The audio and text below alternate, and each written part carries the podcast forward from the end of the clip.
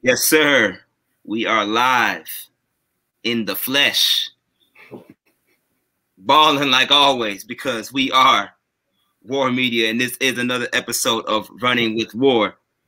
With a little bit of a different, different twist because Kyle can't host this time. So it's your boy that's hosting this mug. Joshua M. Hicks. We got Drew. We got Chris. And we got a special guest who is, of course, a friend of the show. He's definitely not a stranger. Sean Davis, ESPN 1000 producer. And man, let's just say that we before we went online, we had a very interesting story time regarding uh, you know, all this crazy snow. And as much as I love Chicago, I'm re- I'm really realizing this this snow and this this cold ain't for me, bro. it's not for me. You bailing out already? Then look, when you have to step out in all that snow and it's negative degree weather at six in the morning to start your car up every day, it's brutal. You can forget it. Uh, you can forget it. Like But- when does that pendulum? Because you guys are younger than me, right? So when Mm-hmm. does that pendulum start to swing the other way? It's like we all grew up in Chicago. We grew up on the bus stop or riding the bus and just trudging through the snow to get to school, and you become numb to it, right? You're just a Midwest kid. Like Mm-hmm. You hit adulthood. When does that pendulum start to swing? Where you're like, man, this is some this is some bull right here. Around what? A couple of years ago I for think me. around that time, around that time, you discovered that playing on concrete ain't the best for your knees. It's About, about that same time. When Yo, you get up I in the still- morning, you get up in the morning and something hurts for no reason. Oh yeah, I'm, That's I'm it. That's the time. That that chapter is done. Low key, I will. I still would rather play outside than inside, Hmm. no matter what. It, it- they, they, my, I'll have to get the new hip or something before before that changes. Man, it was a, it, it, now I get to the point where you even look at when you look at all that snow, and back when you was younger, you would think like, "Oh, it's about to go down." Football, tackle Right. football in the snow. You look at that snow, and you're like, you know what? What was I thinking? Yeah, I got to drive in this. Yeah, nah. Right, right. It- they they sold us on the fairy tales growing up, man. You got the snow and it looks all pretty and it's Yeah. white this and all this other stuff. now you're looking at it like this is some bull, man. You can't even. You got to drive and all this. You got to shovel snow. Right. Man, ain't nobody told me shoveling snow was fun. I guess when it becomes like Oh, man. inconvenience life. I thought I used to think shoveling snow was fun. Mhm. Yeah. Either way it goes, this cold ain't for me. So if you see me go out out to the west coast or somewhere south eventually in my life, you know why. But um, one thing that is warm in our hearts is obviously the sport of basketball and the NBA, which is what we cover. And you know, it's been some been some interesting topics as of late that's come that's popped up in the NBA for sure since we last linked up. But this specific topic is new because the NBA just announced their All Star Weekend um, starting lineups as well as the All Star Weekend festivities that's going to be taking place with the All Star Game happening March 7th in the ATL. Yeah, oh boy, this is going to be something else because uh, now you're, you're not talking about you know in a pandemic you got COVID taking place and everything, but now you're talking about uh, Magic City. You're talking about strippers. You're talking about Lou Williams wings. You're talking about potentially Karen being courtside. Um, is this worth it? I mean, is it really all worth uh worth taking the risk to just basically have an a all-star weekend, which ain't even a real all-star weekend, because all-star weekend for me isn't just about the games, it isn't just about, you know, the um the um the fest, you know, the slam dunk contest and three-point contest and all these other festivities that take place. It's the events around it. Like it's it's the networking. It's the the interviews uh, prior, the events and the interviews that you get to cover prior. It's the parties. I mean, it's the stuff that makes it makes for that that makes those experiences so much fun. And even, we just had V Day weekend, which is normally when the All Star weekend would take place. So V Day weekend was cool, but it felt kind of lonely still, just because All Star weekend ain't, ain't ain't there no more. Uh, you know, you made you feel even more lonely. If you thought you was lonely then, you was really lonely when you didn't have basketball. So, I mean, this All Star Weekend stuff, I, I think this is just too rushed, not necessary.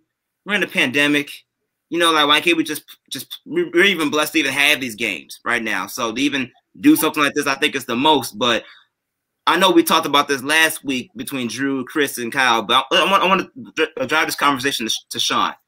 Yeah, Sean, talk, go more in depth your, on your um, input as far as this All Star Weekend, what's taking place, and how the NBA, if if if you believe the NBA is really playing a slippery slope, as like they have been as of late, trying to get you know all this bread that they possibly can through all these events, when at the same time they're putting a lot of people at risk during a, a big event like this. I think it was Tobias Harris I heard today when he was talking about as the players, we understand the business side of this decision uh, because they are in the business relationship with the CBA with the league. Uh, everybody else, I didn't get a chance to go to any of the festivities when the, the All Star game was here in Chicago, but I did get an opportunity to go to the Tech Summit. And I advise all three of you guys. Like, I know the dunk contest and all that stuff but like, if you can get invited to that tech summit, and the people you get to rub shoulders with, talk to during intermission, former players, former greats, you know, movers and shakers. Man, I had an opportunity to have like a five minute conversation with Steve Stoute. and I mean, that's the type of stuff that they want to happen.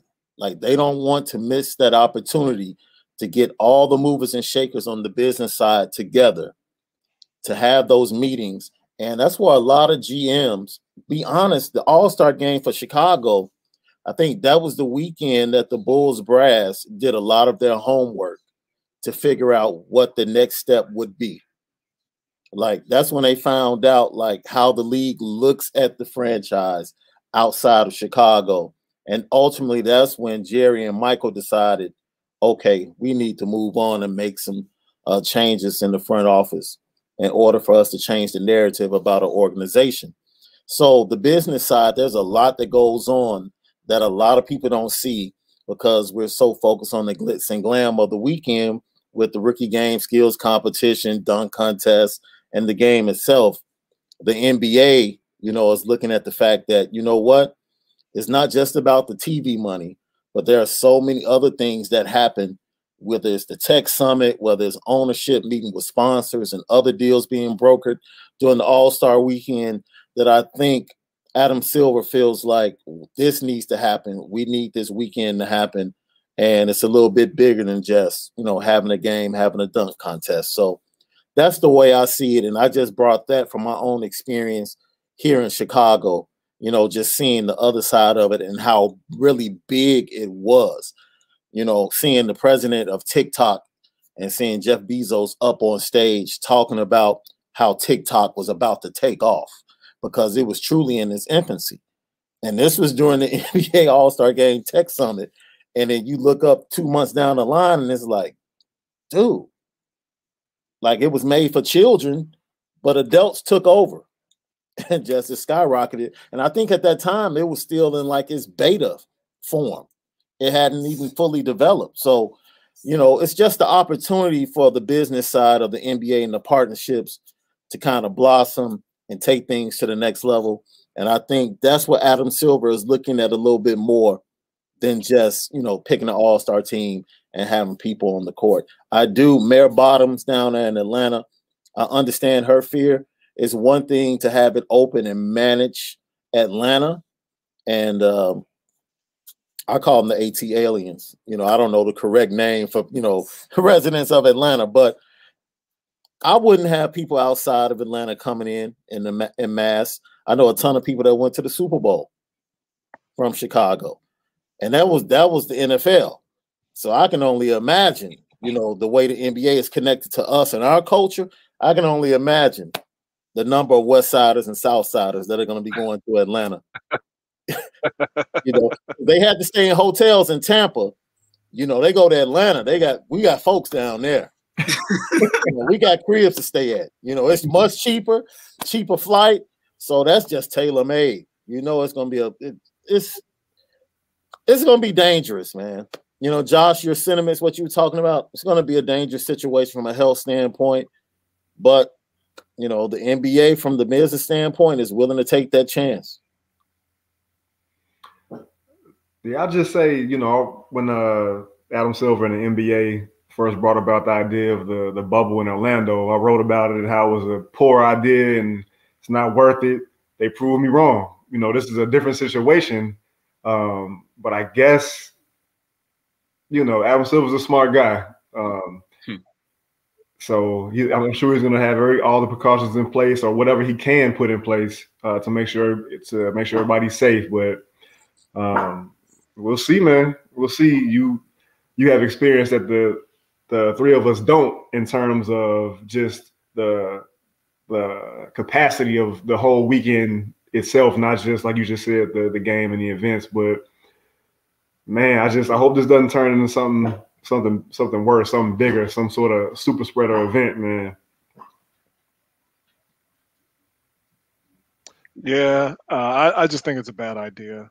I the stuff that you're talking about, even if they don't have that, if they don't have the off court All Star Weekend festivities, it's a bad idea because you have so many people down there for an event, and that means that those people, in some way, shape, or form, are going to connect or want to connect, whether it's inside the boundaries of what they've been given or not. That's you know we even saw it in the bubble with with Josh's favorite player and the um and the chicken wings, um, with James Harden doing his thing. We didn't hear about it, but I, you know what? I'm gonna take back because I don't think we ever heard anything about James Harden. But I, I just assume that he was one of the cats who was on his Bumble, on his on his Tinder, on his um I don't know what the the at the dating app is for high profile celebrities. I, I know it's out there, but I can't remember what it's called. But but All Star Weekend, I think this is a dangerous point for the people in the country all together because vaccination has started and the warnings have come up from medical professionals, doctors, who are on the front lines of this thing, we're not out of the woods yet. There's new variants around the world that are coming. People, countries that were thought that thought they had things under control are retightening restrictions.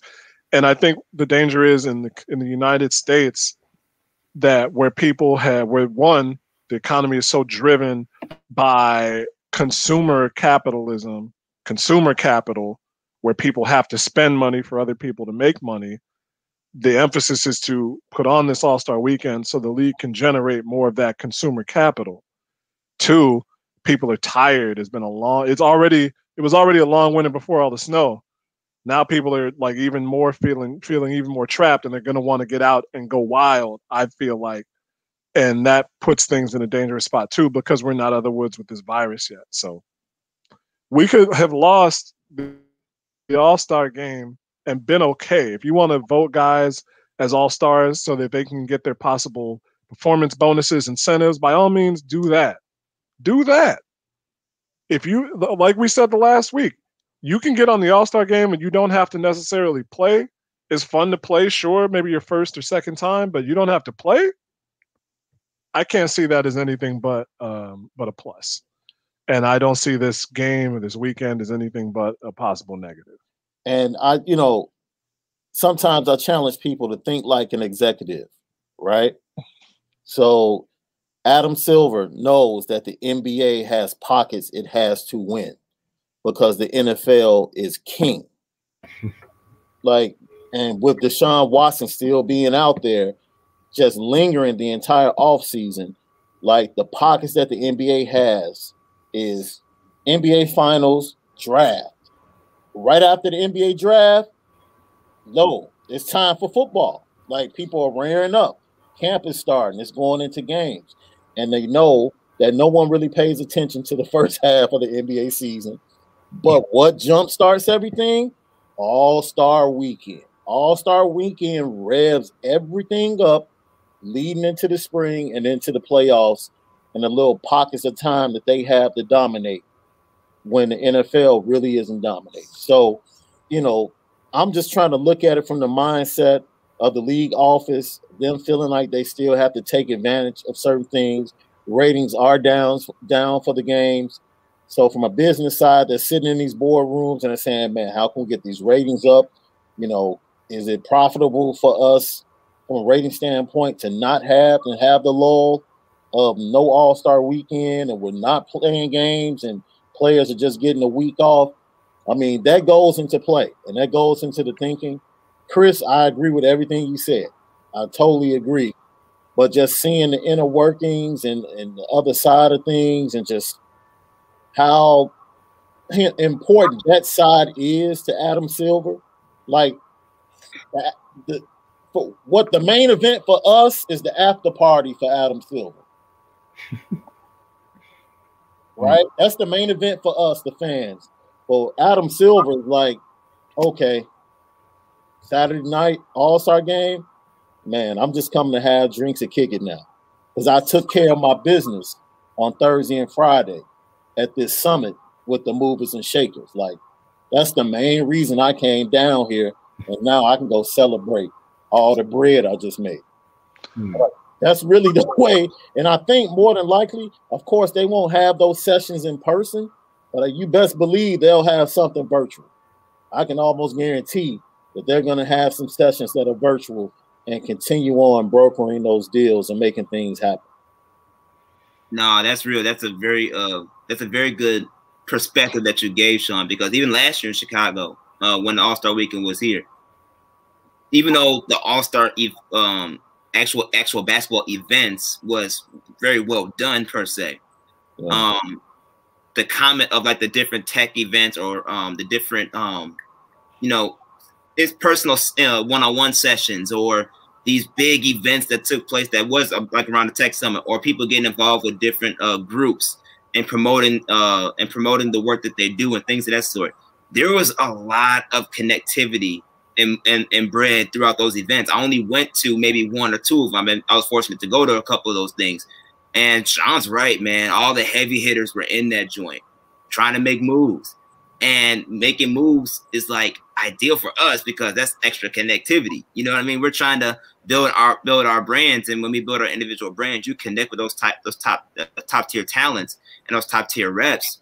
That changes the whole narrative for how your future really ideally could look, and for that to be connected to the NBA as a whole, it makes sense. I mean, there's a lot of tech guys even in the NBA that are big on these type of things. The Andre Iguodalas of the world, Steph Curry's of the world is trying to get into those things. Like this is what they want to do, not just in the league right now, but post careers.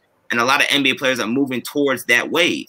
So if they want to be part of that game, like Sean said, you're gonna they're gonna have those big events where not just Adam Silver's making money, but now these NBA players are making additional additional money. So it, makes sense. It, it makes sense, and unfortunately, it has to happen in a situation like this, where everything is so up in the air because of how how we respond to this virus that's so deadly. But yet at the same time, Sean's right. Money talks. Money talks. BS walks. Yeah, I mean, it's, it's it's a microcosm of just society in general and how we've dealt with the pandemic as it's going on. Man, it's like you know we'll we'll uh, sacrifice our, our pockets for a little while, but at a certain point, it's time to earn that bread. Like even even the guys that have pushed back, the LeBron James, the Giannis Antetokounmpo's, the De'Aaron Foxes of the world, if he's going to be selected as reserve, it's only going to be so much pushback before they say, okay, let me toe the line and we're going to do this anyway. Even myself, I'm not going to lie. Like I'm, I'd be hypocritical if I would say that, you know, uh, I don't want them to play, but then I'm not going to watch the game. I'm still going to watch the game. I'm going to watch it all. It's just watching from afar and, and knowing the, the potential dangers that are involved and yeah. kind of measuring it out. But to your point, at the end of the day, money has to be made. That's the whole reason why that bubble was played, you know? Yeah, I'm not sure. I think De'Aaron Fox is, I think he's Jordan Brand. Hmm. Mm-hmm. I think he's Jordan Brand. And you guys were here, man. There was so many shoe events around Chicago last week. I mean, yo, the check is already cut, but this is how the companies get that money that they paid out to these guys back. Yeah. All Star Weekend off season, coming, doing these events, you know, sponsoring these events, and these are partners of the NBA. You know, so you know they depend on the NBA, but the NBA depends on them. So ultimately, look, as Chris said, man, none of this adds up to the importance of people being vaccinated and us continuing to fight the fight to make sure that we defeat the coronavirus and you know the different types that are popping up, whether it's the one from uh, Great Britain and the one from South Africa. Look, man, we just need to continue to adhere to protocol and uh, keep each other healthy. because uh, ultimately we're accountable to each other. Mm-hmm. You know, in this fight, we have to care about each other. You know, I I have daughter out in California, man, at school, and I scream at her through the phone every day, like, "Yo, who is that?" Like, like, you're supposed to be in your room. Like, where mm-hmm. are you? I'm I'm screaming this to get her to understand, like, yo, I understand you're 19. I know what it feels like to feel like you're invincible. I've been there, but hey, this is real. All right, and it's bigger than you. Mm-hmm. So, man, like Chris said, let's take care of one another, man, and ultimately we can get on the other side of this thing and we can open back up and just get back to some type of normalcy mm. in the near future. Right. No, that's that's real. I just hope that as the NBA is going through these sponsorships, they look at Magic City and Lou Williams and those wings. That being said. Josh, Josh, is getting paid per Lou Williams man. Hey, hey, I'm just saying, if Lou Williams want to go that go that deep to go leave a bubble to go get some uh, wings Look, you better you, you better have him make him make him a sponsor. Shoot, you in this now. He ain't got to go nowhere. He right next door. From experience, I was there in 2004, which is Michael Jordan's last All Star game in Atlanta. Mm-hmm. I was there with my brother, and Atlanta is like one of the worst cities to have an All Star game in. And that sounds crazy. Wait, wait, that sounds crazy, right? But their downtown is mid. Hmm. It's really yep. small for a major city and everything is spread out. Yep. And the expressways are really bad. So that the commute, like oh, yeah. you have a great time once you get to the venue, but getting to the venue is like, man, but that's Atlanta. Mm, you know, yeah. That's Atlanta. But yeah, you know, if you're looking for, I think the best, and I have a bone to pick. I have a bone to pick with Paul Pierce for the 2003 uh, All Star game. Man, that's for another time. I still hate that dude. I've hated that dude since, that, since that 2003. It didn't matter what he did on the court. I'm like, you're a bum. like you're a bum. Oh man, let's transition to the actual lineups for All Star Weekend that's supposed to be uh, happening in Atlanta. You got they they just they just announced the starting lineups today. Um, for the I guess for the West, you have Luka Doncic, you got Stephen Curry, LeBron James, Nikola Jokic, you got Kawhi Leonard. And then for the East, you got Kyrie Irving, Bradley Beal, Kevin Durant, Giannis, Antetokounmpo, and Joel Embiid. I mean, for the most part, some of them were givens, but at the same time, do you believe there's any snubs? Do you believe someone else should have been a, in a, should have been a starter compared to the ones that got selected, and if so, and and, and why? You know, I, I want to drop this first because we were going to talk about it uh, last week, and we didn't really get a chance to get into it too much. But man, Julius Randle's numbers are really, really good. Mm-hmm. I, if if with if it weren't for him playing in in the West, if I'm hold on, let me let me make sure I'm right. Is he he's with the Knicks, right? Mm-hmm. Mm-hmm. Okay, thank you. Sorry about that. I, I, was looking. I was looking at his overall numbers, and I think I shook it out to um, in terms of starters. I had Giannis, um, Zach. oh gosh, I can't. I'm trying to pull it. The East is the East is always so so so bruh that it's hard to remember. But I there was somebody that I couldn't put him over but it was really difficult.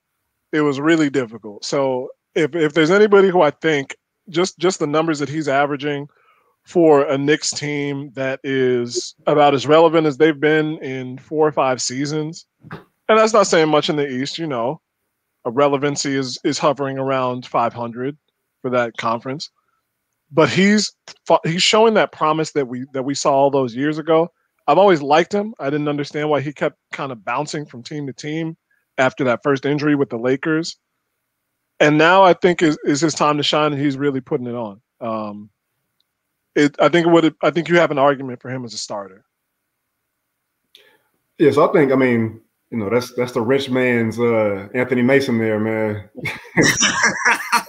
for real. Um, For real. Uh, but I mean, it's, it's only so many spots, and we got to remember that these these starters are strictly fans. So I myself have to go back and think about when Penny Hardaway started getting injured, and I was still voting for him to be a starter. You know what I mean? So certain things is not going to make sense. Uh, you said Zach LaVine and, and Julius Randle should be starting. I, am not mad at that, but come on, man. Who you who you who are you taking out of that five? For me, Jaylen Brown's got to be in there. I'm putting him in in to um, to start for the East, and I'm probably taking I'm taking Bradley Beal out of that starting five. I'm taking Beal out. Let me be, let him be a reserve. Um, uh, if we're just keeping it strictly starters, I'll probably probably put Mitchell in for Doncic in the West. Like these guys got the best record in the in the NBA, if I'm not mistaken, man. And they're going on a crazy tear. Uh, they're getting a lot of contributions. Mike Conley's playing well, but I, I believe like the face of that team is still Donovan Mitchell. So for him not to be a starter is a, that's that's probably, in my opinion, the biggest snub of the starters. Man, you know what? What Drew just said there like makes a lot of sense. I love Jaylen Brown as a pick, especially the way he's played, what he's been able to do. The whole thing's kind of steady with uh, Tatum being out due to COVID, Kemba being out early in the season because of his knee. Dude, he's definitely, in my opinion, right there for most improved player because the jump he's taken is like, yo, okay, I see you, young fella. Mm-hmm. Um, you know, we talk about narratives, right? And it plays into like fan voting. Like this narrative for Bradley Beal really started last year because I mean, what he was doing and the way he was scoring last year, even going into the off season, where it was kind of like free Bradley Beal. That was like the move. Like, are they going to trade him? Are they going to get rid of him? And fans had empathy for him because he was just going out there playing hard on a horrible team. And he comes in this season and he just continues to produce leading the league in scoring, and like that wave just got bigger and bigger.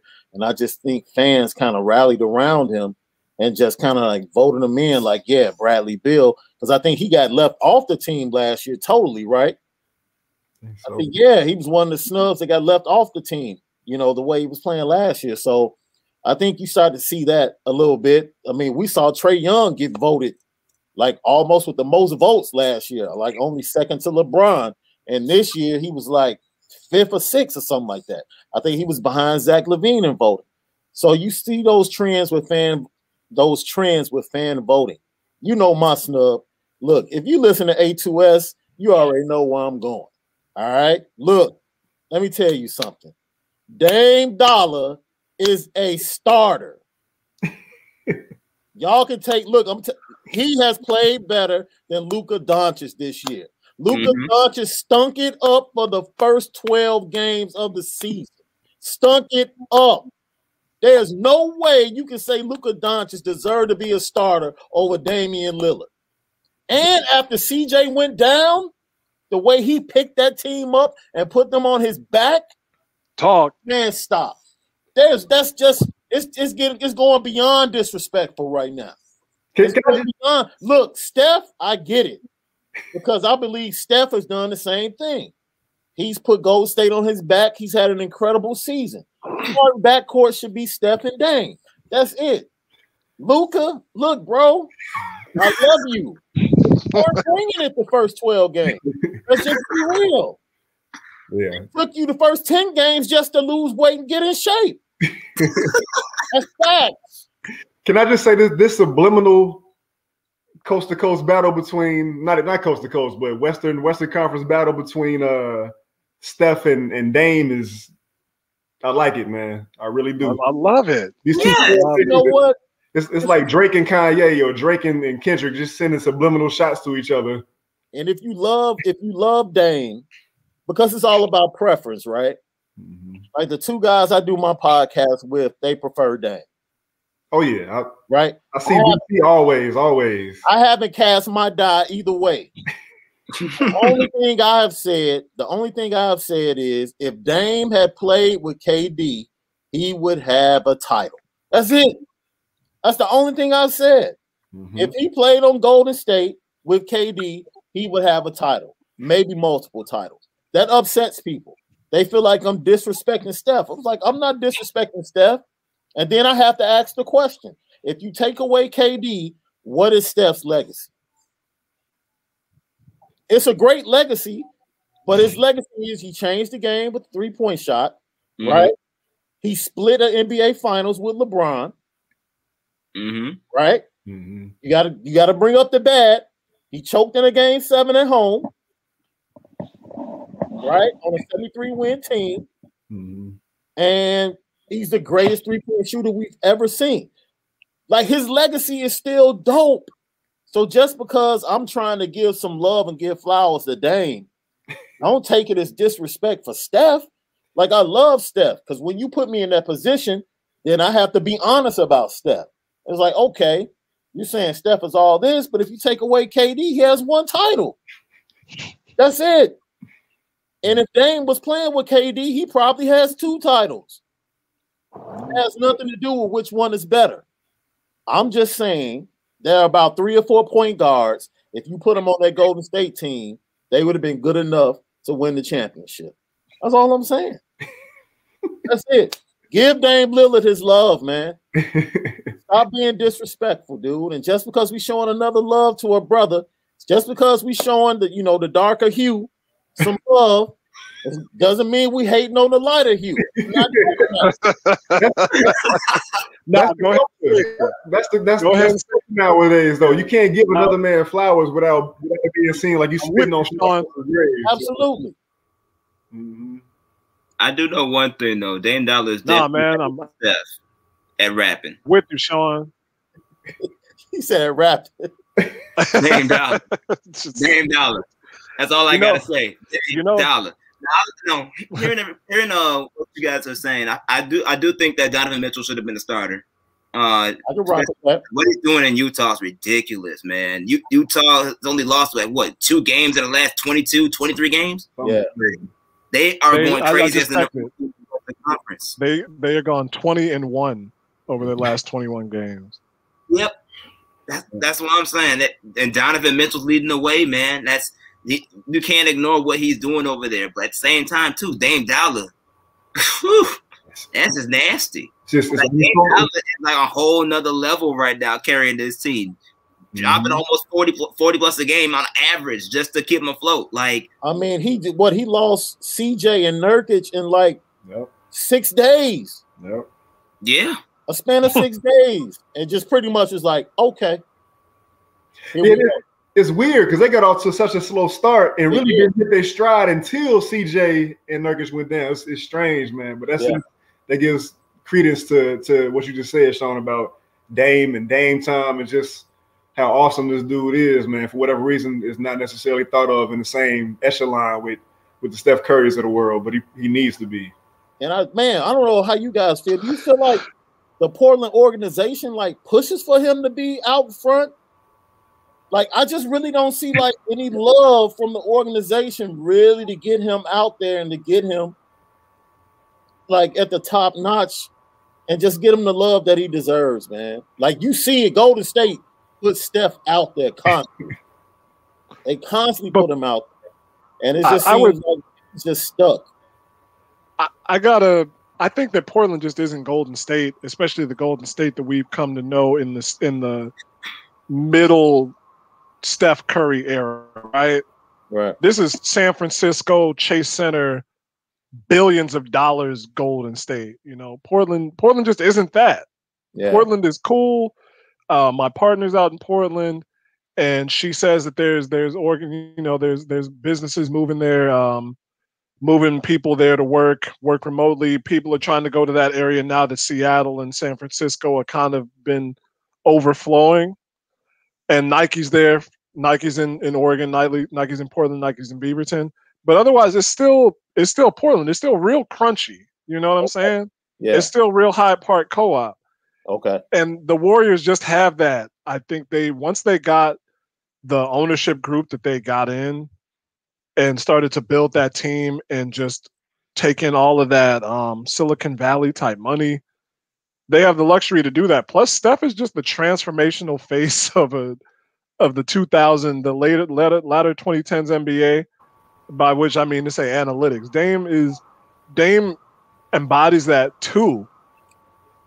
But yeah. man, I don't want to I don't want to go into a thing of, of of of the look, but if you if you talk about it in that sense, you know, the two the two guys to us don't look that different, right? But Steph is kind of like he golfs, he's he's his, Ayesha's doing cooking shows, he's got his daughter in there. It's almost it's almost kind of that Iverson thing. Allen Iverson touched a generation of basketball fans, but the NBA didn't want to put him out on the forefront because of who he was, how he talked, how he looked, right?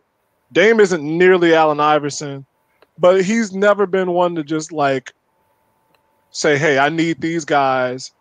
Hey, this is my brand necessarily. Like Dame is going to do his music, but because he wants to do his music, he's not trying to do these, this, that, and the other really. Even if he goes on shows, even if he does commercials, he's still just kind of like his his brand is I'm stoic.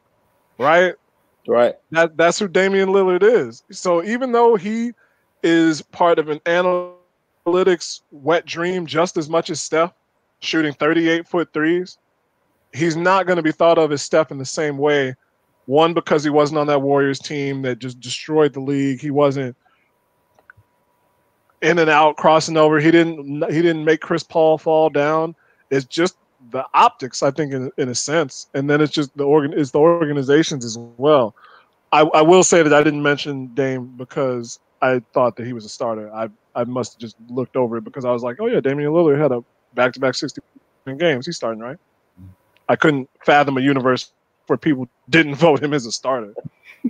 I mean, it's the winning too. The winning makes a difference too, man. I mean, yeah. has to go from being everybody's favorite dark horse to actually advancing in the playoffs, man. I think that's going to make a big difference too. I'll even take it a step further. I think it's the background. I think backgrounds play a role too, because yeah, yeah, they both came from small colleges. Damon Damon Lillard came from Weber State. Steph Curry was at Davidson. But Steph Curry has a whole father who made a living in the NBA do, being a three point specialist, which is what Steph Curry just mastered and took to a whole nother level. Yeah. And on top of that, his brother's already doing the same thing and killing it in Philadelphia right now, doing the same stuff. Damian Lillard didn't come for that type of background. So his rise to stardom, especially in the league and where he's at, is going to be, for me, that much more unique because Steph Curry technically has a leg up. He's been seeing this since he was a kid. He's been around this since he was a kid. No. Damian Lillard, Damian Lillard didn't have that. So since the NBA is accustomed to knowing who Del Curry is, who he played with, what his role was in the, in the league, and seeing and seeing Steph at a young age grow into this, it's easier for the NBA to recognize compared to Damian Lillard, who has the, the, the story like everybody else. You come from the hood, single parent household, and you do everything you can, even from a small college, and go from there to making big dollars in the NBA and being the face of a franchise. It's a completely different upbringing. So I think that plays a role too, because like Sean says, we go by narratives. For the NBA, the main narrative, aside uh, that's that's known for them, that helps bring that type of big time money, is the Steph Curry narrative because he's already part of the brotherhood. He's already part of that uh, that fraternity because his pops was part of that fraternity in a very notable and not- notable way compared to, compared to Damian Lillard, didn't have that quite yet. He doesn't have that. He yeah. hasn't filled that. You say that like before the knee injury, like one of the biggest, one of the top five narratives coming into this season was the return of the Splash Brothers. Mm-hmm. Like and the opening of the Chase Center. Like that was the NBA is like, yeah, we need that. Mm-hmm. We need this new Chase Center. And we need the Splash Brothers to be out front and one of the biggest narratives. So I totally agree with you, Josh, when you talk about that and how important that is. And then, you know, one other thing for me, above the rim, right? Classic, cult classic. We've all seen it, right? I was like, just watching it yesterday. What, what's the kid that, that that already had the uh, scholarship to North Carolina? Montrose. Yes, Montrose. Oh, on the other spot, Montrose. Right? Montrose is like Steph. He's already established. Like he's coming into that rivalry game good. His name is established, right? He's the show. Cal is trying to, he's trying to make his name, right? He's trying, he's trying to have a good game just so Georgetown will finally give him a scholarship late in the process. That's kind of like Dame. Like he's just scuffling and late to the party, late to the narrative party, like you said, Josh. And he's just trying to get into that area where where he's accepted as one of the top-notch players. And now he should be in the MVP running. He should be, as as it currently stands right now. He should be in the MVP running. I don't think he's going to finish in the top three. That's just my opinion. But what he's done up to this point, like he should be in the MVP running. He should be a starter in the All Star game, and his name need look. You know what? I'll say it. Hey, dang, look, bro. Forget rapping for like commercials. Like you want suitcases? We got plenty of suitcases for you here in Chicago. we can make this work, right? you can you can come join the Bulls, right? We can make this work. Mm-hmm. We can make this work. Like if you want some love, this city will show you love. No doubt. you put in work like that for us, we'll show you some love. And we'll make sure he has unlimited studio access where he can do his Hulu Live Sports right. and his album creations. Right. but I want to transition now to to the um the political side of the NBA because as of recent couple weeks, I know last week um the NBA pretty much condemned the Mavericks for not playing the national anthem for the first 13 games of the season, and now they've put in this policy saying that before every game, you know, all the players have to play the national anthem. But even Draymond Green, as of recent, after that came out and was like, yeah, this this whole role of ownership and how ownership treats its players has got to change because us players in this player in in a player movement in player driven league, especially a superstar league like the NBA, you know, it's becoming more of um trying to make it more of like a relationship than an actual business. And the business side of things is, according to Draymond Green, isn't done correctly, especially when it comes to the treatment of his superstars. Um, I, in a sense, do agree with that, especially in the NBA because the NBA is a legit player-driven league. They thrive off of superstars. They thrive off of t- top-tier talent, making moves in the league, not just on teams, but on and off the court. But at the same time, as well, this kind of goes back to the NFL narrative, right? Where they, where you know, the NFL owners were like, "No, we are we own you as players. We are owners. We you work for us. So therefore, since we're signing your checks, you do what we say. And that's the unfortunate part of business that, especially in the African American community, we struggle to deal with because we don't want to work for nobody else, but we also don't know how to be owners either. It's a, it's a, it's an it's an unfortunate double narrative that, quite frankly, we don't understand. And in a, in a, in an entertainment realm like sports, black ownership is very hard to find. There's only one black owner that we know even, even exists, and that's Michael Jordan. And that's because he's literally Michael Jordan. Outside of that, there's no guarantee you're going to get another uh, African American owner in any of these top tier major sports. So, how do you find that nine? I mean, does Draymond Green really have a point here when he's talking about the relationship between ownership and players in the league and how it needs to change? And quite frankly, is there even a way for people like Draymond Green to overcome those things by actually being an owner one day or putting together a pool of African American businessmen or or celebrities, whatever you want to call it, that have money to help change that narrative in the league. Is is there any is there any hope for that? And does Draymond Green really have a point? Um, seeing that we're in Black History Month, man, I'm just reminded of the story of how Bob Johnson actually was able to acquire the Charlotte Hornets. And he went in, he had his meeting with David Stern and the NBA, had all his ducks in a row, and they put him on pause. He had the highest bid. They put him on pause because they want to give Larry Bird an opportunity to put his group together to make a pitch at the last minute. Because the league, honestly, I don't know if they weren't ready for my uh, a minority owner or they just didn't want a minority owner either way, Bob Johnson had to come back in with force and say, look, you said this is a business. Let's handle this like businessmen. I'm ready. I got the most money.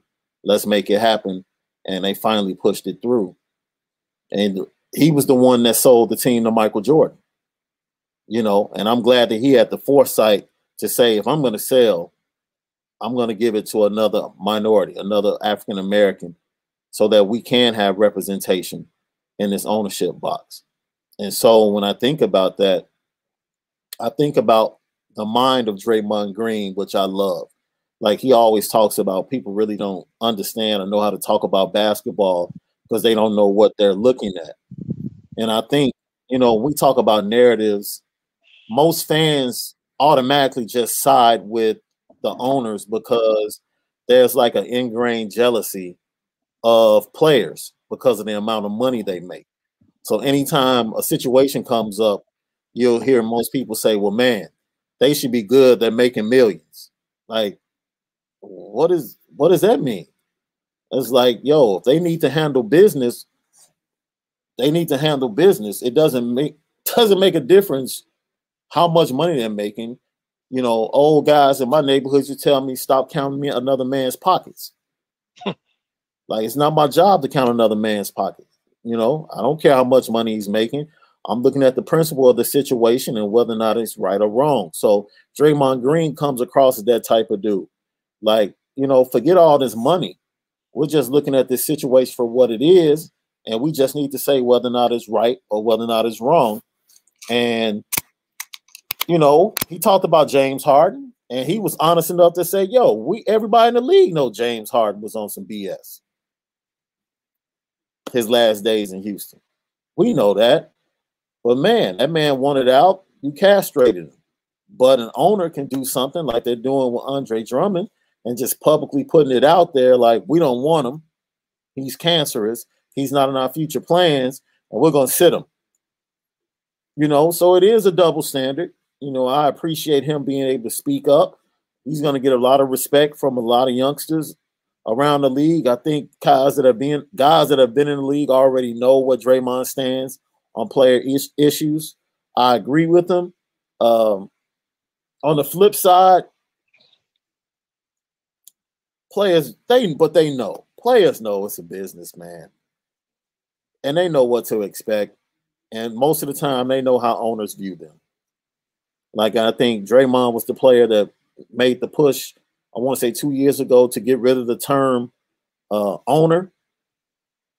You know, as far as you know, how you describe the people that own it that actually reserve the right financially to be at the head of the organizations and the presidents of the organizations. So, and the chairman. So, man, look, we said, y'all know, man. I'm trying not to get too deep into it, man. This is America. I'll just leave it at that, man. This is America. You know, you can go watch the Childish Gambino video. And, yo, it applies across the board. Like this is America. Yeah. There's still, I mean, it, yeah, it, there's still there's still a growing uh, amount of player empowerment too, though. I mean, to the point where you know you go get some shots fired at you, and it's just it comes down to um, you having a thick enough skin to deal with it. Because you, if you're LeBron, if you're James Harden, if you're Kyrie Irving, yeah. you can you can if you're Anthony Davis, you can push yourself out of a situation you don't want to be in. You can make your money. It's just going to be about can you handle the pushback? Can you handle the, you know, the the shots being fired in your direction? It's unfortunate that you know the owners don't have to go through that same uh the same gauntlet. But as you said, Sean, this is sports. This is America.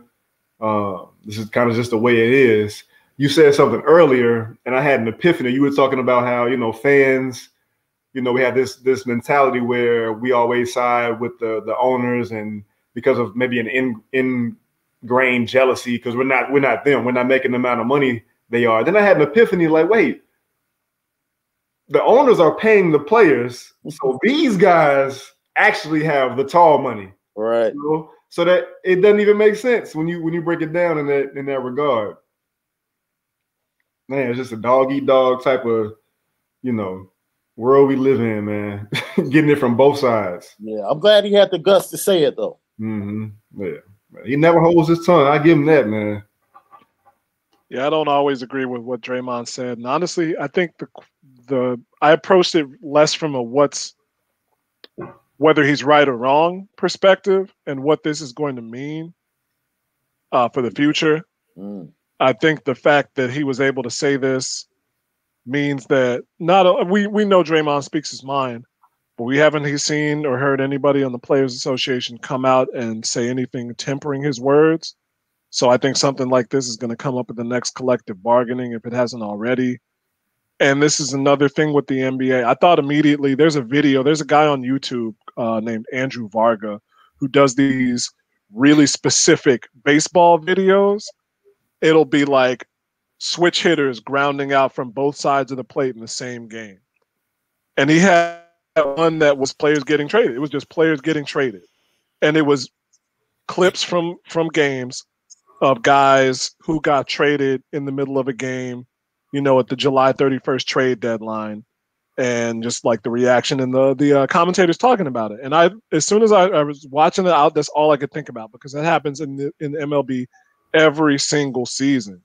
They're like, hey, such and such is getting pulled out of the field, or such and such is starting on the bench, or you see the manager talking to him, so you know because the talk has been there for for weeks. If a team goes like 15 and, and 35 in those first 50 games the best players getting traded, and everybody knows it. They know it, and they're just you know going out and playing unless they dog it. And you really don't see guys dog it in those other leagues because the union isn't strong enough.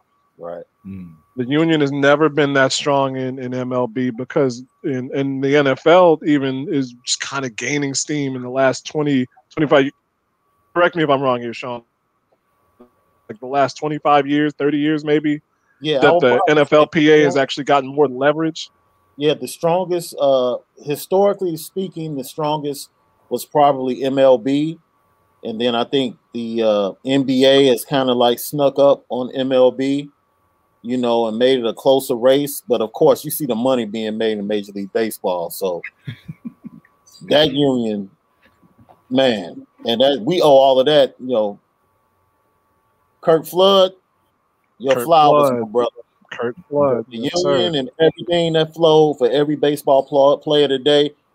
We tip the cap to you, man, and to your legacy. But uh, yeah, you're right. The NFL is really just trying to, you know, get his footing and trying to catch up. We we won't even talk about the NHL. They top to bottom, Gary Bettman, the executive on uh, to the player side, they they just they they need to do some work.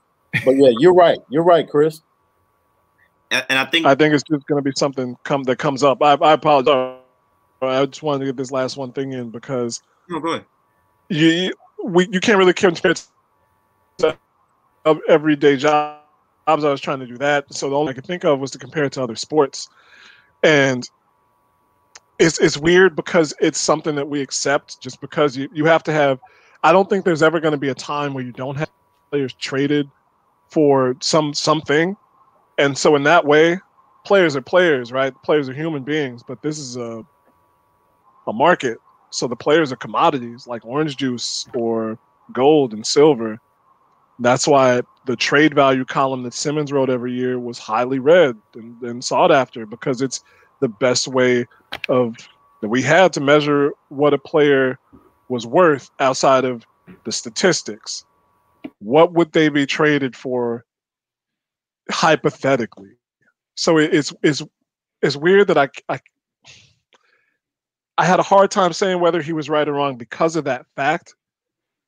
Uh, I, am not siding with the owners. I really am not. It's just hard for me to imagine trades not happening in the game, and for that, for what he's, I think for what he's saying, you would have to eliminate that from from sports from from basketball first from national from national basketball association first. Or no trade clauses would have to be in nearly everybody's contract and you will see the league burn before that happens. Yeah. Yeah i think you got i think if anything this is why we give superstar talents especially in the nba their flowers now because of the fact that they've been pushing for these things the chris pauls the kyrie irvings the lebron james the outspoken ones that worked with these player unions that fight for that type of equality to where you you let the owners know like okay we understand it's a business but at the same time give us the same respect that we deserve as you're doing the business. So if you know you're going to get rid of us or you know you're going to trade us don't make a deal right before a game and we about to play. Or like you know like find different ways to handle your business, but give us the respect that we deserve as we're handling the business. I think they understand it's a you know it's a business league, and I and I think the players like Draymond Green is not denying that. I think he's just saying that ha- we don't want any more Harris Harrison Barnes moments where you're literally in the middle of a game playing, and then you hear your and then you hear your name being called and you're being traded, Yeah. and you have to leave the middle of a game. Or Andre Drummond's about to suit up, you know, and it's like, oh no, by the way, you're not going to suit up anymore because we're about to trade you. If if anything, Detroit gave Blake Griffin a nice plug by saying, you know what, we're not even to sit, we're not even to, you know, have you dressed up. You ain't got to come no more games. We'll just sit you down until we actually figure out on the back end what to do with you between for with these teams between you and your agent because we understand the circumstance. I think that's what Draymond Green is getting at, and we but and we all know Draymond. He's you know he's a hyped guy, you know, loudmouth guy. So people are always going to target Draymond as he's the loudmouth guy. He doesn't know what he's talking about because of the controversy that comes with his name at times. But at the end of the day, if you really dissect what he's saying, he's just saying we know it's a business, but be respectful with the business because as a player, they don't have to. I mean, as the owner, you know, it's not like they have to move their families. It's not like they have to constantly be on the road 24 7. Like have some have at least have some sympathy and respect with the game and what we're trying to and what we're doing for them. You know, because because at the end of the day, the NBA players are putting money in their pockets too. It's not it's not just the arenas and, and TV deals and stuff. NBA players have to make this revenue go too. They they help this machine run. So I think if anything, we have to give those those flowers to those to the players that have actually fought for those things, like the Draymonds, like the Kyrie Irvings, like the Chris Pauls, LeBron James, etc. We got to give them their flowers because if they didn't fight for that, now you're really talking about maybe going to an NFL esque type of operation, and the NBA wouldn't even be where it is today. So we, I think, if anything, we should really give them give them their flowers while they're in their primes of this game because they've really pushed this pushed the equality narrative a long way from you know a long way compared to these other leagues. I will say this, man. You can't knock the hustle. Like to be an owner to be an owner in any professional league is not easy. Like what you have to have in liquidity and assets, and you're not doing it by yourself. The majority of the time, you're part of a group of other minority owners to make it happen. But that's not easy, man. Like most guys have hustled, started businesses, owned businesses for 20, 30 years, and put themselves in positions to be able to acquire that particular organization. And once you get to that height, I don't know if I expect them to have a lot of respect or to view their subordinates or people that work for their company and treat them with the same respect that they treat themselves or would treat other owners. I, you know, I guess I asked the question: Are we expecting too much? Like, man, do you, yo, the dude that's running the neighborhood, does he really respect the corner boys? Hmm. Like when he comes around, he shows love in certain ways, but when he's up in his condo downtown, while they're freezing on the corner on the south side on the seven triple trade at two in the morning, like, dude, does he really respect them at the end of the day? Does he treat them like he treats his man that's right next to him? You know, so it's like when you get to a certain point in the organization, I just I know what Draymond's acting ask, asking for. I'm not saying he's wrong. All I'm saying is, are we expecting too much from the owners? Just knowing the way that business is run, are we expecting too much from the owners? Because there's really nothing to make them change the way they operate. Like that's the sad part of what about what Draymond said. Like there's nothing, no drop anchor point that's going to make ownership say, okay, we have to change the way we're moving because it's bad for business. Like what they've been doing is not bad for business. And if they're okay lessening the market for themselves by publicly going out and saying we don't want this guy, like by saying we don't want a guy, that means you lessen what teams are going to give you. Like you did that on your own. And if you're willing to do that, then I, I don't know what else to tell you. Yeah, we're ex- we're expecting too much. Like like I said, you know, it's consumer it's a consumer capitalist system, Yeah. And um, yeah, I you know when the governors, the whole switch to governors owners, I was kind of mad about that because there was nothing but a name change for the same thing. You just put some tape on the locker and put another name on it. They're still owners. They still own the team. The only thing that they, the things that they don't own are the stadium that the taxpayers pay for. Let's not forget about that Right. how how the citizens of Chicago are probably still paying off New Comiskey Park. Um, yeah, we're not going to see anything. We're not going to see anything different. The it's kind of like the Robin Hood GameStop AMC thing. Yeah. The the as soon as people start to upset the system in a meaningful way, the system busts back because there's so much weight behind the system that's in place that there's so many people at the top benefiting off of that system that do not do not want to relinquish that power. The power, you know, I a lot of people say that you know money is the power, use the power against the other people. I would really like to destroy the the system of that that creates the power so it can be redistributed and obviously that, that y'all know exactly what I'm talking about Right. we're talking about capitalism and redistributing, but it's it's it's not going to happen. It's like the the Packers don't have necessarily an ownership group. When I read about that, I was I was so blown, and I was like, this would be great. And then I just read something else that said the NFL would never, ever, ever allow that to happen with any other team ever again. You're not gonna, you know, the dream always people kind of talk about off the cuff.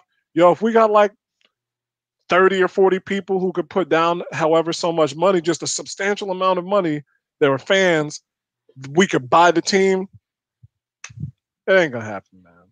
No. It, it's not gonna happen because that's not who the leagues and the, the system of the system that's in place wants to wanting to own these teams. and They don't want players to have too much power because then the idea is why would they come and do this if they could if they had this much i think this much stake in it or this much much power in it i would love to see it i would love to see there be a um a system like another some other some other small companies or, or larger companies where the employees own a high stake in the in the in the corporation but just not gonna see it happen And Chris, man, let me jump. Chris, yo, man, this is like a whole other podcast. What you talking i know right now, bro?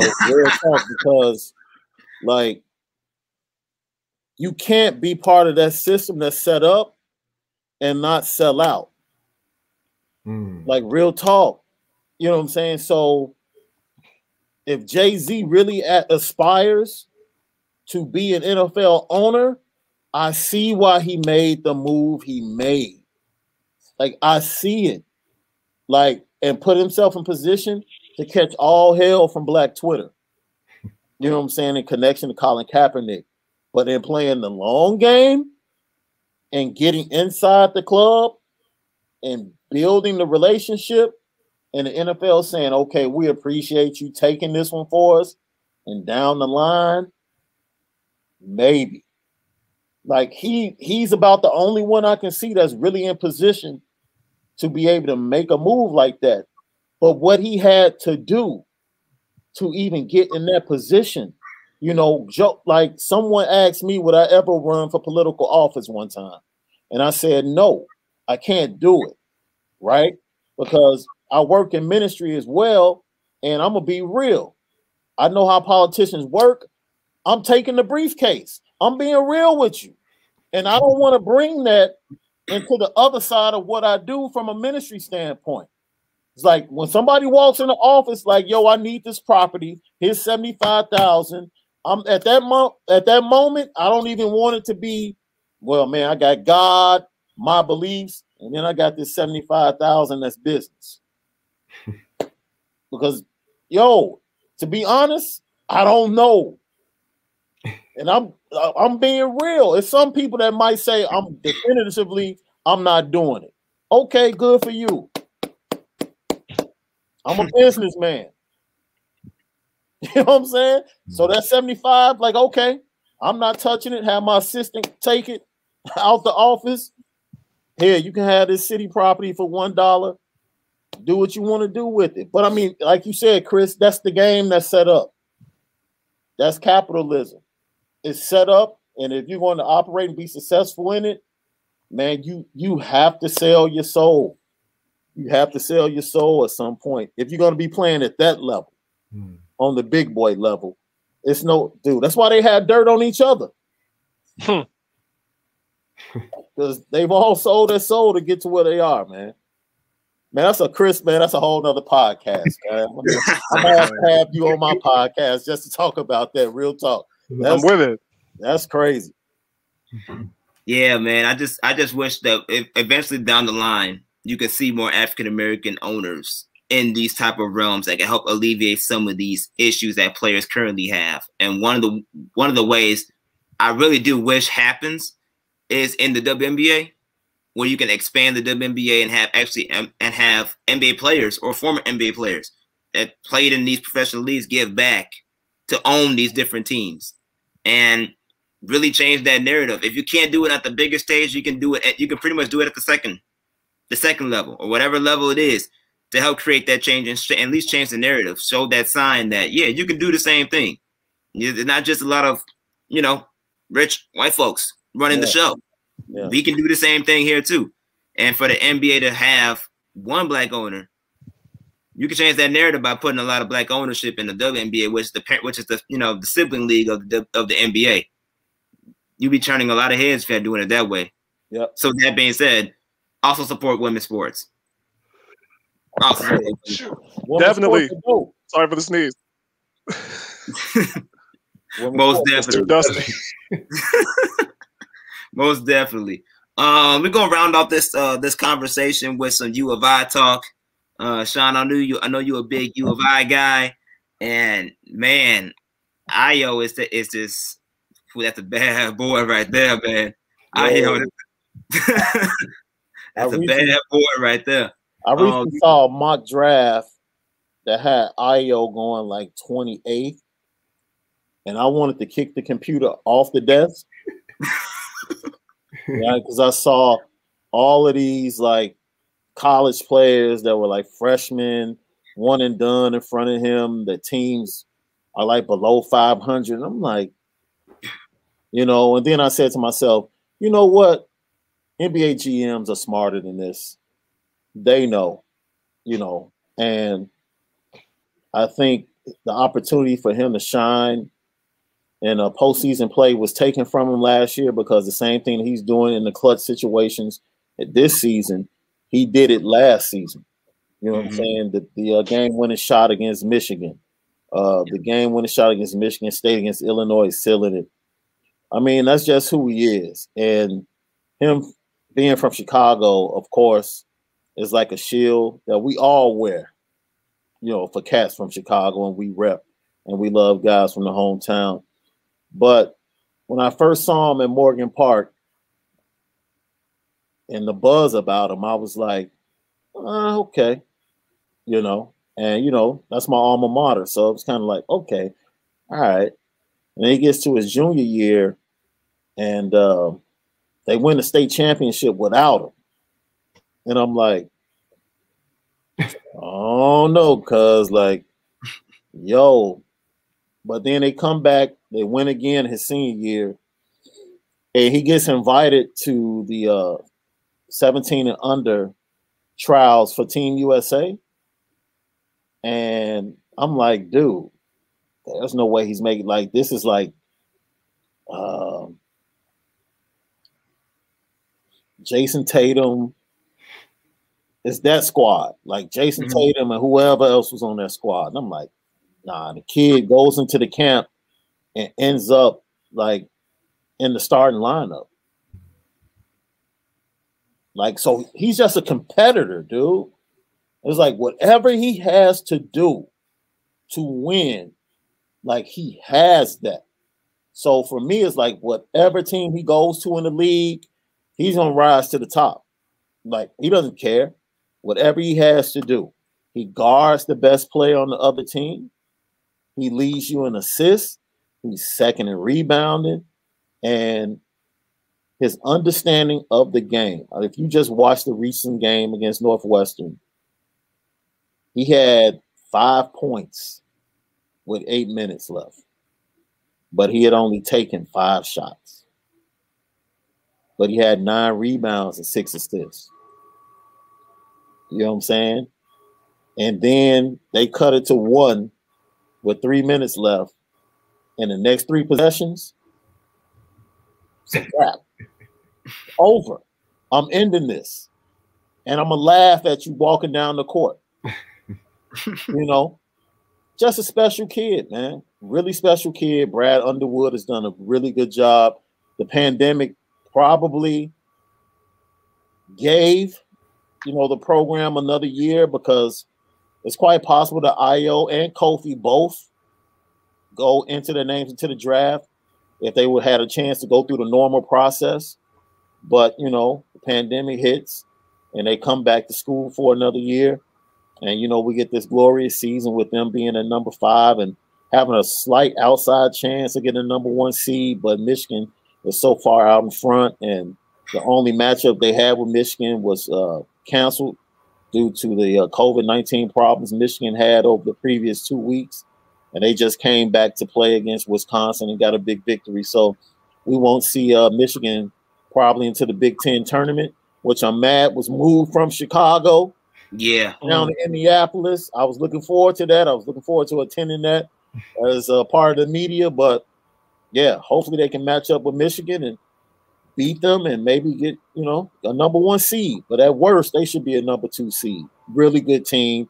They have an outside shot of getting to the final four and possibly competing for the national championship. Sean, a couple questions. So what is what what's the knock on Ayo right now? Why why do why do these mock drafts have him so so low?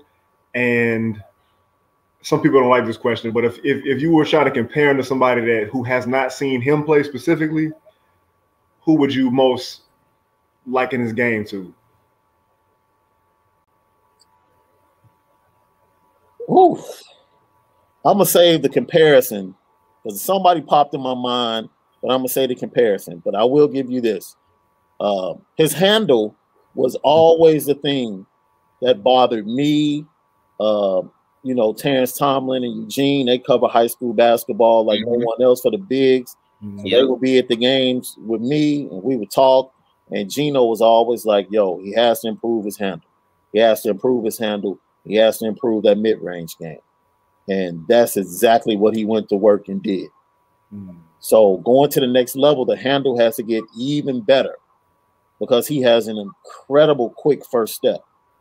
And he's not, it's not that he's not athletic, but he's not super athletic. So he has to make that transition as well.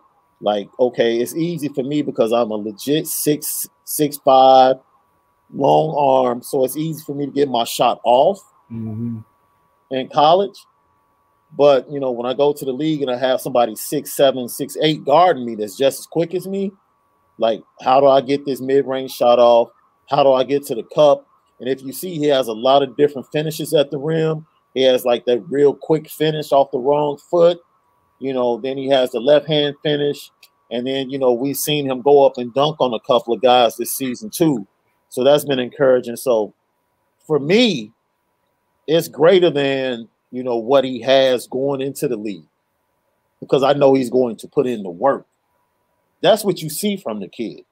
From the time he stepped into Morgan Park with all the buzz and to where he is now, he's put in the work. I think he needs to improve the consistency on his three point shot a little bit more. You know, he's gotten a lot better at that. But, you know, looking at his track record, sky's the limit for, for the kid. And I'm not saying he projects to be like a superstar in the NBA or anything like that, but I think he's going to surprise. He's definitely, I think he creeps into the back end of the lot.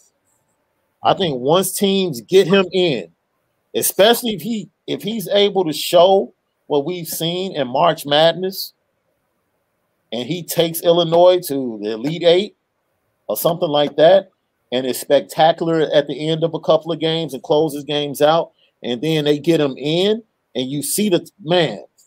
like a like a D Wade type run with Marquette.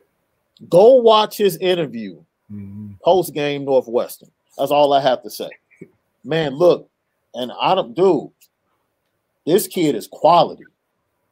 I'm talking about quality. When you look at him, you're like, yo, that's a kid that I would love to be the face of my NBA franchise. Just go look at the way he handles the media, the way he answers the questions, the closer he is. He's heartless. He wants to take your heart. You know, and I dare not mention names like Kobe and MJ, but I'm just saying that's just the type of mindset he has. Okay. That he wants to kill you. Like when it's time to put take you out of your misery, cut your neck off, cut your head off at the neck, that's what he wants to do. And you know, you get that along with the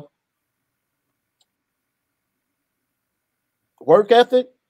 Yo, like I said, the sky's the limit. I don't know why they have him at 28 and 30. I just I don't know. I guess because the NBA loves potential, right? I mean, that's why that's why Pat Williams went number four. Potential. So finished product or potential. What do you want? You know, take an organization like San Antonio. They love finished products. They love mm-hmm. kids that have been in college two, three years that they can develop, you know. So a team like that will see Ayo and say, yo, we'll sit and work with him for a year mm-hmm. or two years. You know, then next thing you look at Keldon Johnson, what he's doing for San Antonio. Like, yo, you would have thought he disappeared after he came out of Kentucky. But they sat him on the side for about a year, let him learn, let him get some burn in the G League. They put him in that San Antonio developmental system, and look at him now, starting and playing well. You know, so that's you know, beauty is in the eye of the beholder, right? Yeah. Yeah. Yeah, that's real, and I was gonna, and that's what I was going to highlight. Just the fact that, yeah, unfortunately, we obviously think Ayo is a higher draft prospect than where he's currently at but that could really play a benefit to him based because you know the, some of the top tier best organizations, especially from a development perspective, yeah. are in those later rounds. Yeah, you, you so depending on where he lands, if that is the case, his career can really excel to another level and can really give him that longevity that he really uh, rightfully deserves, uh, combined with the talent, his skill set, and his work ethic that he has. That that could really help him take that trajectory to another level if he falls in the right organization that's willing to work with him and develop him like the Denver Nuggets or yeah. you know things of that sort that that are and the, like you said the Spurs teams that are really known for developing quality talent no matter where in the draft they are. They just they, they, they know how to scout talent and develop it to the level where their production is more than what they brought more pretty much more than what they paid for. So and he said I, something interesting the other night. He was asked a question. He was like I'm a point guard. And that just messed me up. He was like man I'm a point guard. That's what I've been playing my whole life. He was like, I play the positions I play for this team. He said, but the majority of the time, the ball's in my hands and I'm in pick and roll. I might not be at the point guard position, but I'm a point guard. So in my mind, I'm like, okay, this is what this kid sees himself as on the next level. Like he sees himself as a point guard, you know, and that's I, you know, I'm not saying you know he can match up with Dame, but he's a problem at that size. You look at the way he works the pick and roll, he's a problem coming into the league because he's gonna have space to work. So go let him go ahead and let him slip out of the lottery. and, let, and let, one these, let, one of these, playoff teams get an asset like that. The league is man, sometimes they just totally miss it. Like you're just gonna let them slip out of the lottery. Okay. Go right ahead.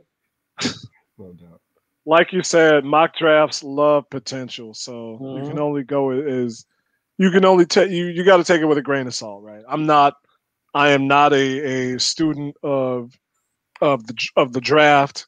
I am not one of the guys who does all the research. Uh, shout out to Sam Vecenie, any of those guys, but because there's just so much to go over. I just know the little bit that I know the cats have been talking about this Ayo kid since he came out of Morgan Park, and he's got Illinois ranked number five. That's all I need to know. That's all you need to know. Yo, all I need to know, baby. This is not hyperbole. This is not hyperbole. You're talking to a kid that has followed Illinois basketball forever. He's the best player to ever come out of Illinois. Bruh. When it's all said and done, Damn. I'm telling you, you have Mm. to go back and look at. We had this discussion. Ryan Baker was the first one. I have to give him credit. Ryan Baker, who was with that 1989 team Yep, sure was. on the sidelines as a GA. He was the first one to say, Yo, we need to start the discussion of whether or not this kid is the best player to ever come out of Illinois. Not the best NBA talent, Yeah. not the best NBA prospect. I'm talking about the best career at Illinois. Like for four ye- three years. Like, yo, you got to look at that. Wow. Like you honestly have to look at it. Go look at his records. Go look at the records he holds, and name a closer. Name a better closer in Illinois history.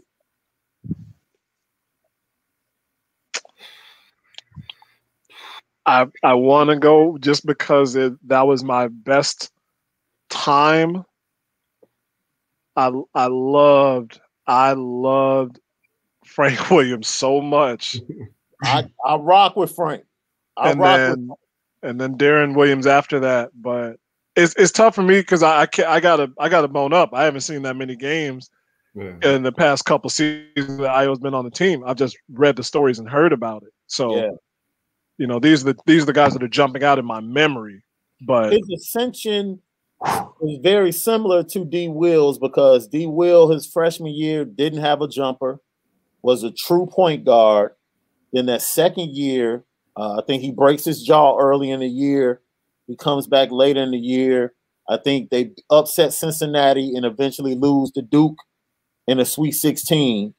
And then they come back the next year. They're a top five team. They go on that run. They make it to the Final Four, and all of a sudden, D. Will is a lottery pick. Mm-hmm. And that's kind of the same trajectory Ayo has had. He comes in with the buzz. You know, he's good. He's starting, but you can see his game is very raw, just like Deron was. Then all of a sudden, you start to see this kid closing games, hitting big shots in the middle of last year. Illinois mm-hmm. creeps into the top 10, but they don't have a chance to go into the tournament. Like D. Will and D. Will had his second year to get his team to the Sweet 16. I think Illinois would have made it to the Sweet 16 last year. And now Mhm. this year, you see him getting even better. I think he's going to be in the lottery. I just think his career, at the end of the day, his numbers will look better at, at Illinois than Deron's did.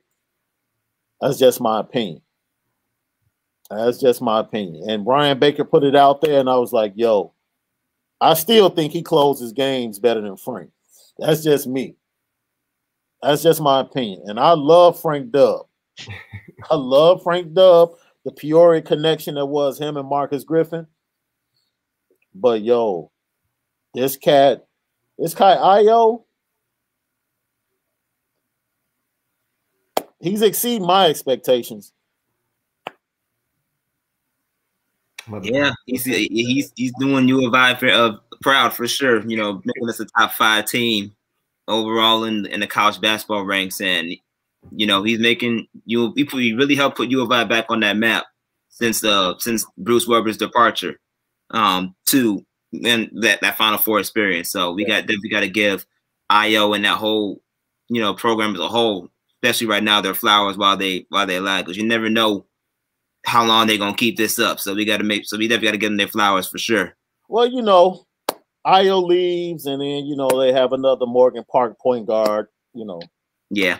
that's you know takes the reins next year. So you know, when you need when you need basketball help, you know, you come to the South Side, seventeen forty four West Pryor. You can come get you a good good anchor for your basketball program. Gotta show love to my Mustang family out there. too. The pipeline. The For sure, for sure. for sure, man. Morgan Park has definitely has some top tier has some top tier talent that came up there and did it and did it in the college ranks for sure. We So got we got one more. That's a sophomore. I'm Yeah. saying, two yeah, years- two years from now,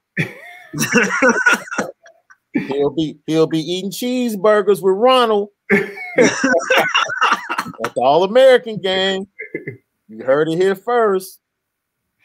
Oh man, most definitely, man, most definitely. We're gonna wrap this thing up. I don't know what the heck just happened to Chris. Chris has dropped off, but um, And yeah, I, man. got, I got a jet out of here too, fellas, man. Yeah, most It's definitely, man. Thank you, man. Thank you, man, for coming on, giving us your expertise, man. We really appreciate it. Love to have you come back for sure. Anytime, You know, man. I love y'all, man. Anytime y'all need me for anything, hit me up. Most definitely, man. Thank you. Appreciate you, Sean. And uh everybody, thank you for listening to another episode of Running with War. Cause as you can see, we be balling. Hey, We, we be balling on the on these episodes, man. We be, we be getting all types of action going on and giving you all the latest inside the sports realm. And of course, follow everything War Media and We Are Regal Radio. We got a lot of great stuff coming your way. You talking to you know two two people right now who, you- who are doing it who are doing big things for the for the site. You got Drew and the Chicago Exchange and this maestro-ness of the pen in every way, shape, or form with his uh, with his uh with his column writings and you know with the In the Scope podcast taking place on Friday. Be on the lookout. yes, sir. Right, be on the lookout. Craig Hodges stopped by this past week to, to, to talk all things NBA and politics. So Ooh, he he didn't he didn't he did not take things lightly. He didn't he, he, he brought the heat. He brought the heat. So that's definitely something you don't want to miss. And to all the War Media family, shout out to Kyle, um, doing great things as the as the as the co-founder and founder of this of this establishment, doing this thing. Normally he'd be hosting the show. Normally he would be hosting this show, but uh, you know, he decided to take himself a little vacation one time for the one time. So little low Benjamin, big dog. little Um, Benjamin for the boss. right. So that being said, man, stay in touch with what we're doing. You see the you see the social media tags on the on the on the on the front page, man. Follow us on social media. Follow us on Regal uh, Regal Radio, YouTube, Warren Anchor, you name it. We we out here and um, be easy. Ah, there you are. My internet dropped, man. It's been going in and out all day with the snow, man. F the snow. It's The all snow, right. is, snow is officially the ops. man, it's all right, man. We was just doing our final shout outs and goodbyes anyway. So of course we was shouting out, you know, Drew and, uh, what we doing everything. But for sure, we can't forget about you, C Breezy. You out here bringing all the heat, bringing all the heat with with, with, with your expertise and going in depth and analytic uh, analytics. You know, you got like that. So uh, we thank you for your expertise as well, man. We gotta. You know, like I mentioned before, Chris Cra- Craig Hodges comes on, came on in the scope this week, dropping tomorrow talking uh NBA and politics. So it's, it's gonna be a big Man, I can't wait to episode. Yeah, don't, definitely don't want to miss that. And like I said, Drew is the maestro over here with the pen. So you know, every time he come out with something with Chicago Exchange and his other columns, you know that heat is on. That heat is there. It's like Rick Ross. He, she fell in love with the pen, started effing the ink. Woo! Woo! Rick Ross with the bars. That being said, man, everybody continue to follow War Media. You know the hashtags uh, and, and, the, and the social media tags on, on the front pages, man. Follow us. We're all doing great stuff out here. And, you know, we'll be back with another Running with War episode next week. Until then, as the boss says, keep bouncing.